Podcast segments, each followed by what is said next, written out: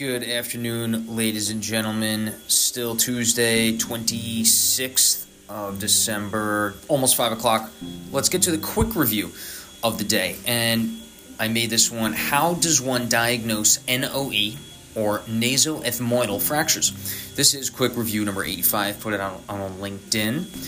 Diagnosing naso, nasoethmoidal fractures typically involves a combination of clinical examination and imaging studies.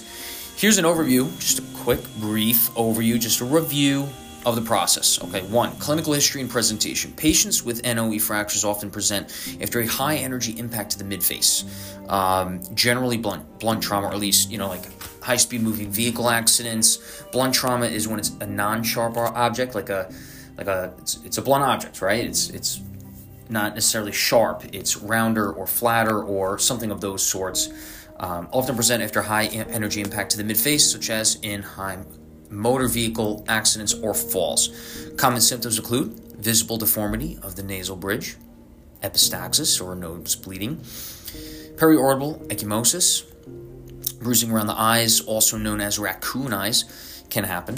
Telecanthus, an increased distance between the inner corners of the eyes, possible disturbance in vision or diplopia, double vision, or epiphora. This is tearing due to nasolacrimal duct involvement.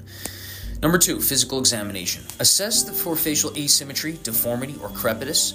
Check for mobility of the nasal bridge, which might suggest a fracture. Evaluate the intercanthal distance to see if it's widened or telecanthus. Inspect for signs of cerebrospinal fluid, CSF rhinorrhea, such as uh, which can occur if the cribriform plate is involved. Three, imaging. Computed tomography or CT. The CT scan or CAT scan. This is the gold standard for diagnosing NOE fractures. A CT can provide detailed images of the bone and can clearly delineate the extent of the fracture, including the involvement of ethmoid labyrinth, cribriform plate, and nasolacrimal duct. Four, ophthalmologic evaluations. So the eye doctors, the ophthalmologists, Given the close proximity to the eyes, patients with suspected NOE fractures should have an ophthalmologic evaluation of real ocular injuries. Five, neurological assessment. In cases with suspected involvement of the cribriform or intracranial injury, a neurological assessment may be necessary.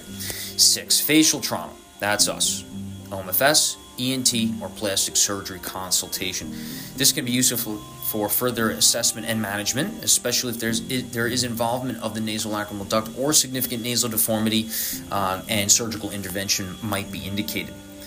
It's important to diagnose and manage NOE fractures promptly due to the potential for complications such as infection, persistent deformity, and impaired nasal and lacrimal function. One thing I didn't include that I would like to is um, you know, if the sinuses are involved in any sh- way, shape, or form, uh, sometimes you know combination of fractures and types of fractures can happen. You need to have sinus precautions, right? No blowing of the nose, no sneezing or coughing through the nose, no taking an airplane within a month. Um, try to stay decongested using things such as ocean nasal spray, Sudafed, Afrin for no more than three days, um, things of those sorts, uh, in addition to others.